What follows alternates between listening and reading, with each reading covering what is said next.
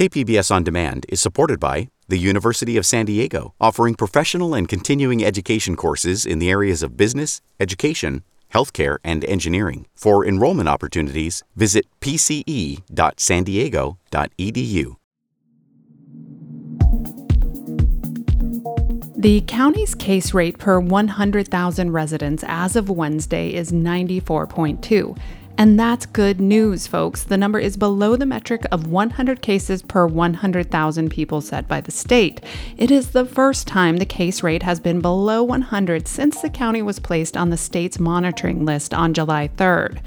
San Diego County would need to report a case rate of 100 or below for three days straight to get off the state's monitoring list, and a case rate of 100 or below for an additional 14 days before high schools and middle schools can open. And at the state level, Governor Gavin Newsom said yesterday that the decrease in COVID 19 hospitalization rates is a good sign. This is what gives me some confidence we're moving in the right direction. Uh, we have COVID 19 hospitalization numbers that, again, have decreased 19% over the course of the last 14 days. The last four presentations that I've made, public presentations, you've seen similar decline. A new COVID 19 testing site began operating yesterday at the San Ysidro Port of Entry Ped East crossing. San Diego County health officials said the free testing site will operate from 6:30 a.m. to 10:30 a.m. Monday through Friday and will focus on testing essential workers and American citizens who live in Tijuana. Dr. Wilma Wooten, the county's public health officer, explained yesterday why the county chose the location. We know that individuals uh, in South Bay are hardest hit, and the location uh, was selected uh, for three reasons. Number one, again, increased number of cases in that region, so we are increasing testing access. Number two, we know that individuals live in Baja California and cross the border, so also individuals that are U.S. citizens uh, can be tested there. And then third, individuals that are essential workers that cross over into the U.S., uh, that is an opportunity for them to be tested.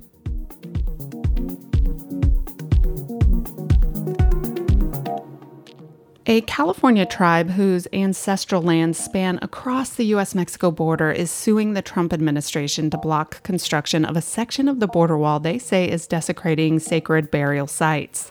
The La Posta Band of Diegueño Mission Indians filed the lawsuit in federal court in San Diego on Tuesday, asking for an injunction to temporarily halt the installation of a towering metal wall until the tribe can protect its religious and cultural heritage.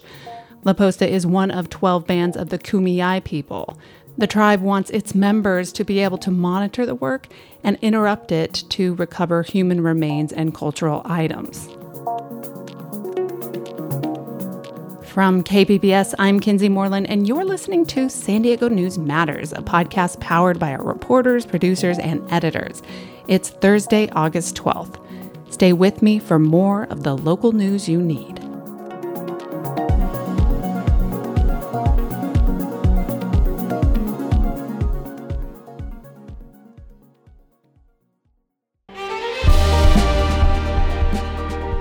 Hi, I'm Bill Hoehn. And I'm Ted Hoehn. Over the past 50 years, our family has brought many world class dealerships to Carlsbad, including Mercedes Benz, Porsche, Audi, Honda, Acura, Jaguar, and Land Rover. That's right. This year we're celebrating 50 years in Carlsbad. So, on behalf of the entire Hoehn family, we want to thank San Diego. Throughout the years, We've taken tremendous pride in meeting and even exceeding our customers' automotive needs. We value the relationships with our clients and look forward to serving you for years to come. We invite you to visit one of the Hoehn Carlsbad dealerships or Hoehnmotors.com.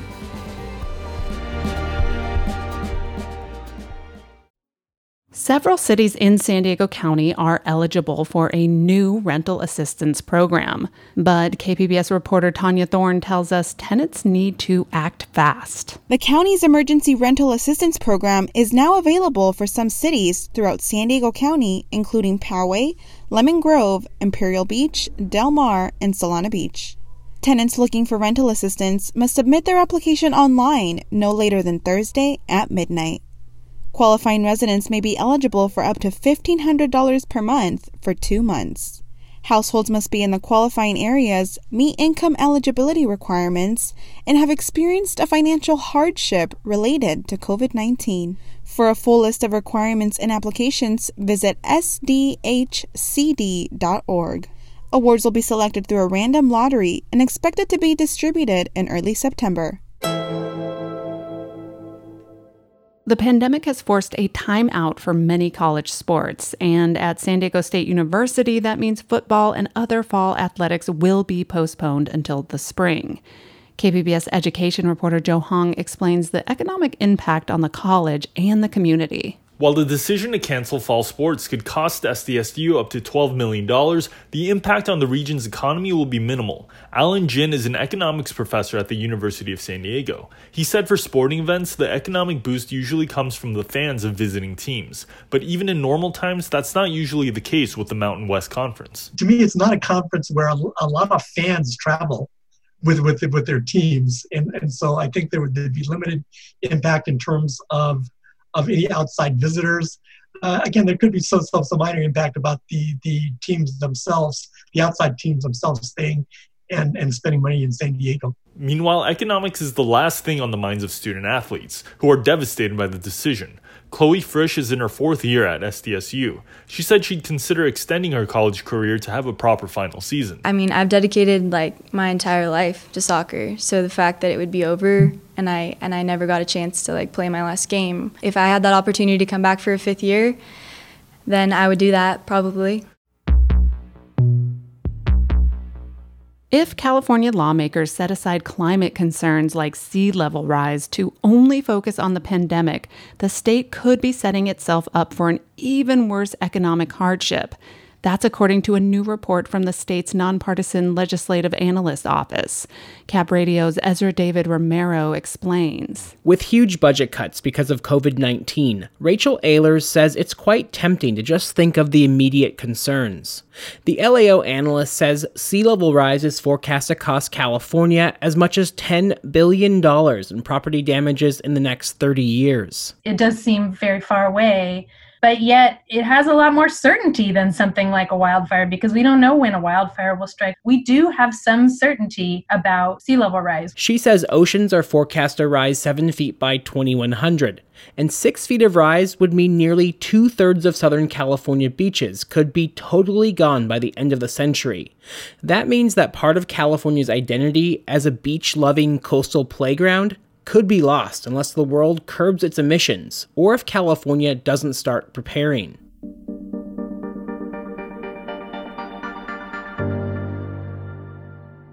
A number of military families have been left in limbo as they wait to move to new bases.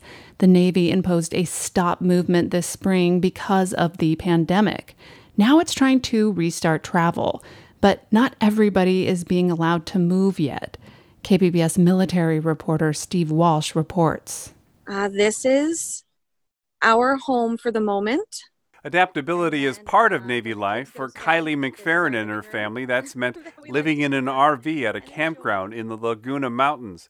It's about an hour away from the ocean, where her husband continues to work at Naval Base Coronado in San Diego County. It has been difficult. There have been a lot of times where you have to tell yourself, this is only temporary. this is not forever. Um, you know, tomorrow's a new day. The McFerrin sold their home when her husband received orders transferring him to Maryland. They were forced to move out in July, but by then, the Navy had put his move on hold.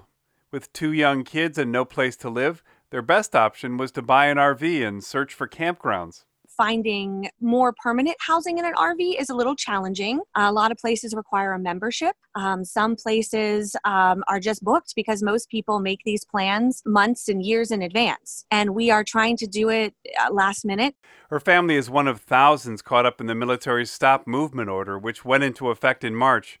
In July, the Pentagon began loosening restrictions. About 40% of the 230 U.S. military installations worldwide have reopened because they met requirements like having fewer COVID 19 cases for at least 14 days. Assistant Commander of Navy Personnel Captain Derek Trank says bases also needed to be operating closer to normal. There can't be a local travel restriction Uh, they have to have essential services like childcare. But San Diego naval bases are still on the red list, though the Navy is making exceptions. We have a waiver process. We were able to uh, get sailors moved because they had a hardship or because they were essential to the mission of the new command. Waivers have helped dramatically clear the Navy's backlog. The Navy originally expected it would take until sometime next year to move the nearly 24,000 waiting families. Now it expects to have the rest of those families at their new bases by November. The number of cases of coronavirus in the military has plateaued in the last week or so, though coronavirus cases had been surging through July, even as the Navy was pushing to get more sailors moving. Trank says the Navy is convinced it's reopening safely. Because we are taking those steps to keep our people safe, uh, I believe it is allowing us to make these moves, whereas before, um, everybody stopped moving really was the right answer because we knew so little. Still, determining why one base is open to travel and another base is closed can be confusing for military families. Early in the pandemic, the Pentagon stopped listing COVID cases by base. In San Diego County, along with the Navy, the Marines' West Coast boot camp is still red flagged, but the Marines are free to transfer in and out of Camp Pendleton. Navy spouse Kelly Kopec is finally on her way to the East Coast from San Diego. She spoke from the road. Nobody seemed to really know what information to give us or what advice to give us or that type of thing. And it was a lot of hurry up and wait. Just like the McFerrins, the Kopecs also brought an RV when they needed a place to live after they sold their house in San Diego. Now they are finally traveling cross country to Virginia with their seven month old with the help of a Navy waiver. Something that would be incredibly helpful and beneficial to a future pandemic or other extreme situation, maybe to allow for case management in this. That would give families a point of contact, like when they have sailors deployed. The Kopecs will be required to self isolate for 14 days at their new base. The RV will make that easier, while other families wait for their turn to hit the road.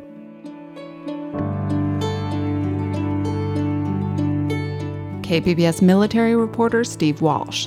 This story, by the way, was produced by the American Homefront Project, a public media collaboration that reports on American military life and veterans. Funding comes from the Corporation for Public Broadcasting. And coming up, more than 1,600 California households have been evicted since Governor Gavin Newsom declared a statewide state of emergency on March 4th. That's according to data CalMatters obtained via public records request from more than 40 California sheriff's departments. That story after the break.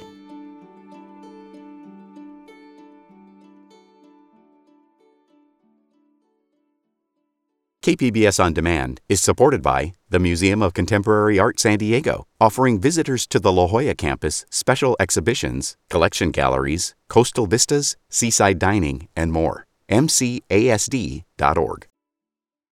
With many Californians losing their jobs in the pandemic, state leaders issued a moratorium on evicting tenants. But that order is not altogether clear.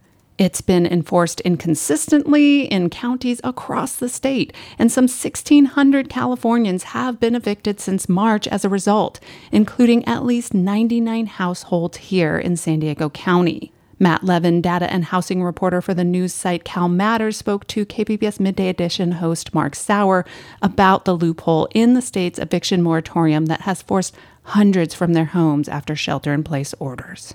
Well, many of us uh, following the news since COVID 19 hit believe renters who've lost jobs and income have been protected from being evicted, at least till now. But your, your story shows that's not the case. Start with the moratorium. It reveals this directive is clear as mud. Uh, yeah, I think that's a decent characterization. So, what the state moratorium did, and there were kind of multiple moratoriums, some from the uh, Governor Newsom's administration, and then some from the Judicial Council, um, which is the governing body of the state court system. Um, and those essentially shut down um, eviction proceedings in cases where tenants could demonstrate a negative financial impact from uh, from COVID, from the virus. Uh, but what wasn't addressed was all of these cases that actually had already gone through the court system and were simply waiting for sheriff's departments to decide whether to perform the eviction, to physically come and lock the tenants out. So um, we uh, we issued public records requests for basically every sheriff's department in the state to get a handle on okay, so just how many Californians were in that exact situation. Maybe they were late on a February payment or March rent payment, but the sheriff still came and kicked them out of their homes in the middle of a lethal pandemic. Yeah, and that's where it, uh, it does really get murky. Uh, explain how difficult it is to get clear and complete numbers on evictions across all California counties. San Diego's numbers are likely out of date, and uh, it can get confusing. Yeah, that's that's right. So there, there really isn't any centralized data source for the, the number of evictions that happen, period. Um, even in pre-pandemic times. We submitted public records requests to, to get that data. Um, not all uh, sheriff's departments responded in time for us to publish the story. So that number, that 1600 household number, is you know likely a significant underestimate of the number of people who had to leave their homes since Governor Newsom declared a state of emergency on March 4th. San Diego was one of the sheriff's departments that actually got back to us relatively quickly. Um, and it did show that they had performed a significant number of evictions since March 4th. And people are yelling at each other if it's uh, if they're upset. That's that's exactly right. Yeah. So at least, you know, in most of the sheriff's departments we talked to, deputies were equipped at least later on with PPE. But in Humboldt County up there in the North Coast, um, it was optional for sheriff's deputies to wear masks. And so there was a, a specific anecdote we have in the story where um, there was a tenant um, a, a, couple who was being evicted. They had friends and family members helping them move, and the two sheriff's deputies showed up without masks. Um, and it was a highly charged environment where people were yelling at each other. And you can, public health experts, that's a situation that they desperately want to avoid, right? A group of people, some of them screaming, um, and then physically being removed from the place where they're uh, instructed to shelter. So, sheriff's departments from one county to the next deal with evictions differently, even city to city within a county. The rules vary, right? It's, it makes it very confusing all the way across the board. That's right. And sheriff's departments aren't especially happy about that. So, in the absence of kind of a clear state directive, it was up to individual sheriff's departments as to whether to pursue these evictions. And there were obviously public health concerns um, for the counties writ large, but also for individual sheriff's deputies. So um, in Kings County in the Central Valley, um, the sheriff's department there, once Governor Newsom's shelter in place order came down, they said, you know what? We are not going to do any more evictions, period, unless it's a case of domestic violence or some other threat to public health and safety. Other sheriff's departments had a different legal interpretation of what was coming down from the state, and they decided, you know what? We are going to go ahead with these evictions. Even though that involves you know deputies going house to house on the same day often um, in sometimes highly charged um, emotional situations where it might be difficult to observe social distancing guidelines. And you said the sheriff's departments aren't uh, keen on uh, the whole situation as it's gone along. What about advocates for both renters and landlords? So advocates for renters are especially unhappy with this um, although they they've somewhat given up on trying to fix this specific loophole, as their attention now turns to uh, preventing this eviction cliff for tenants that were financially impacted um, from COVID. But you know, tenants groups had lobbied way back in March when the uh, when the virus first hit California to have Governor Newsom or Attorney General Becerra uh, instruct sheriff's departments just don't do any evictions whatsoever, in, except in cases of um, public health and safety emergencies. So I think from Governor Newsom's perspective, as well as the Attorney General Xavier Becerra, I, I think there was some fear that if they did, you know, explicitly instruct sheriffs not to do lockouts, that they would run into some uh, legal challenges in terms of overstepping their constitutional authority even in times of a public emergency. Um, as far as landlords, you know, landlords kind of rightly say, hey, look, you know, we don't want to add to any type of public health threat by evicting people. But if you're forcing us to keep these tenants in our homes, we are bearing the financial cost of that. It seems like our homeless uh, crisis figures to get even worse soon with all of this. Final question Is there any indication the moratorium will be ex- extended or ended? Uh, can we expect some clarity to emerge regarding late rent and evictions? So we had some news from the Judicial Council actually yesterday. They are um, they signaled that they are going to allow eviction court to resume uh, starting September 1st. Earlier, there were fears that they might lift the moratorium on eviction cases as early as this Friday. Uh, but state lawmakers and Governor Newsom lobbied uh, the Judicial Council, and particularly the state Supreme Court Chief Justice, to hold off on that. So what that means is that state lawmakers and Newsom have a few weeks here to iron out some type of legislative solution that will protect tenants from eviction and uh, compensate landlords in in some matter. The compensating landlords part is the difficult part because the state does not have money, right? We were facing a 54 billion dollar deficit and the federal government hasn't come up with, you know, new money yet for states to use to combat COVID. So they're trying to figure out a way to deal with this in a very compressed time frame. Um, no deal has emerged yet. There's a couple proposals in the legislature, but the details have yet to be worked out. So it'll be a very, very busy couple weeks here uh, for both uh, state lawmakers and Governor Newsom.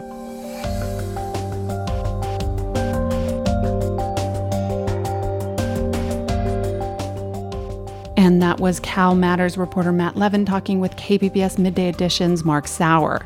KPBS reached out to the San Diego County Sheriff's Department to find out if it is continuing to carry out evictions, and a spokesperson said the department carried out 12 evictions in July, and they are currently looking at processing pre COVID evictions. And that is the show for today. Thanks as always for spending time with us.